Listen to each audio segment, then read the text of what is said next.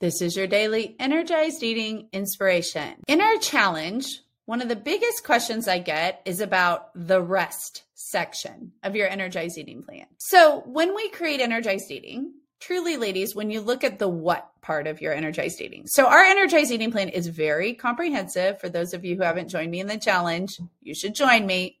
The link's in the show notes. But that space, we look at what, when, and how much you eat.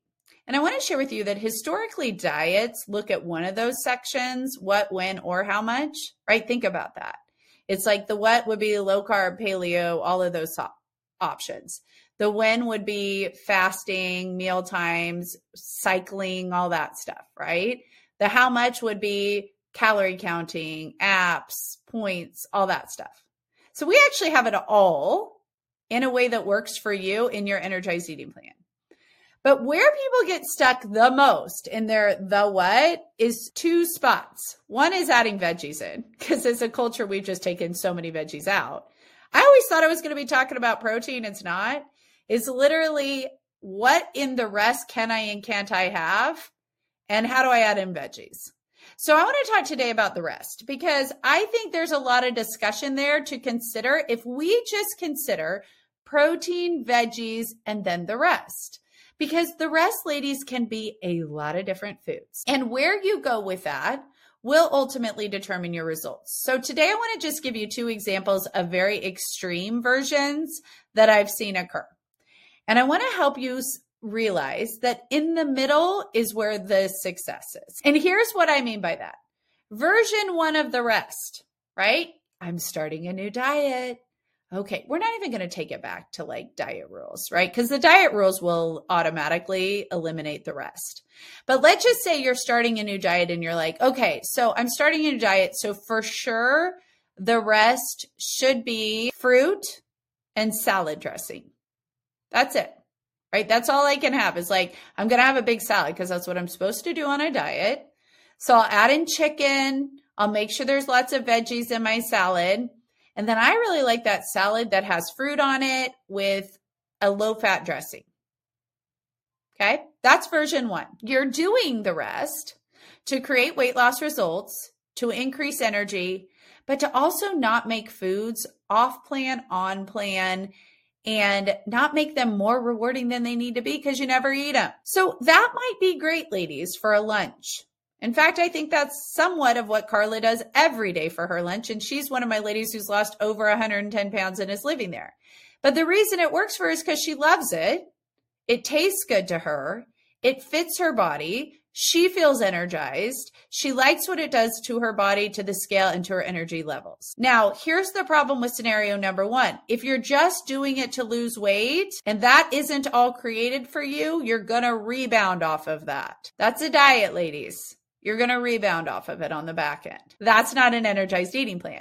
It might work for a meal. It could be in your arsenal, right? That could be a recipe. I always tell people on the challenge, our Energized Eating Plan is like your favorite family cookbook, right? It could be a recipe in there, but it doesn't mean the rest always needs to be that, because you're restricting everything else out and you're going to want it really bad later. Do you see where we're missing it on the rest there? So the reason we call it the rest is because it literally could be any other food source. So let's look at the other extreme where my lady's like, I have done a lot of diets and I have been listening to you. And I know that the rest should be pizza with breadsticks, but just a little less of it. Okay, that's great. That might work for a meal. For me, it works for one meal a week on Friday nights with pizza, right? But in that space, is that how you feel the most energized? Is that the food that works best for your body? Is that what helps you cut down the swelling, increase the energy levels, feel better in your body, create the healthiest version of you? Probably not if we're doing it all the time, right? So if you've heard me talk about my pizza night, I do salad with a protein and dressing, and then I have some pizza. It is my rest, but it's not my entire Energized Eating Plan either. By that, I mean, I'm not telling myself that those are allowed and that's important for me. Now, I do not hesitate to let you start there. And I would consider that for yourself. Because if you guys have done my challenge, you know what I say is like, start where you're at. I don't care that you're doing, you know, dry green beans when you start. I don't care that you ever do dry green beans, right? But it doesn't have to be that extreme when you start. If it starts by just like, I'm going to have a potato, great, let's start there. But then, ladies, there's the energized eating component of the rest. And I want you to notice that that's where the growth in the work occurs. Because what you do then is you look at your body. Okay, I ate pizza and breadsticks yesterday. I probably got a little too full too fast. I got a little energy slump afterwards. How can I test that and tweak that to fit energized eating for me? And that's how you keep progressing forward. Not from perfection, that this is how it started, so this is how it ends, but from progress forward to your goals. So when we look at the rest, ladies, I shared like the most extreme versions of like the rest is everything that I've always wanted from not an energy standpoint, but from a like American culture standpoint, or the rest is everything that diet culture has taught me what the rest should be. And your energized eating plan lies in between. Finding the balance of that. How do you do that? You let your body have the answers, right? You already have so many of these answers. I tell our ladies that in the challenge. You already have so many of the answers. Now let your body tell you. You get on the scale in the morning from a place of curiosity, not personal value. And you tell yourself, all right, so what have we created today? How'd that work? You look at your energy levels after meals. You look at your ability to stay full, how swollen you get, how good you feel in your body, if you're constipated, if you have a headache, if you feel awful versus I am nailing this. And that plan may change with time, but that's fine. You're going to meet yourself where you're at. I'll give you a great example of this. Everybody loves my lunch option that I eat every day for lunch. For years, I would have said, that's awful. I never want to eat the same thing for lunch. And when I started this, I didn't want to eat the same thing for lunch.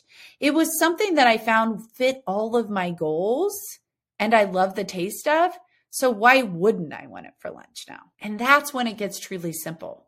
That's when you start to really build your recipe book with the rest that works for you. So ladies, if you have questions about the rest, you got to join us in the challenge. It's free. The link is in the show notes. It's started the wait list. And then join me in the Lively Lady Club because this is the way to keep doing this work going forward. The links are in the show notes. Today's the day. Let's get started.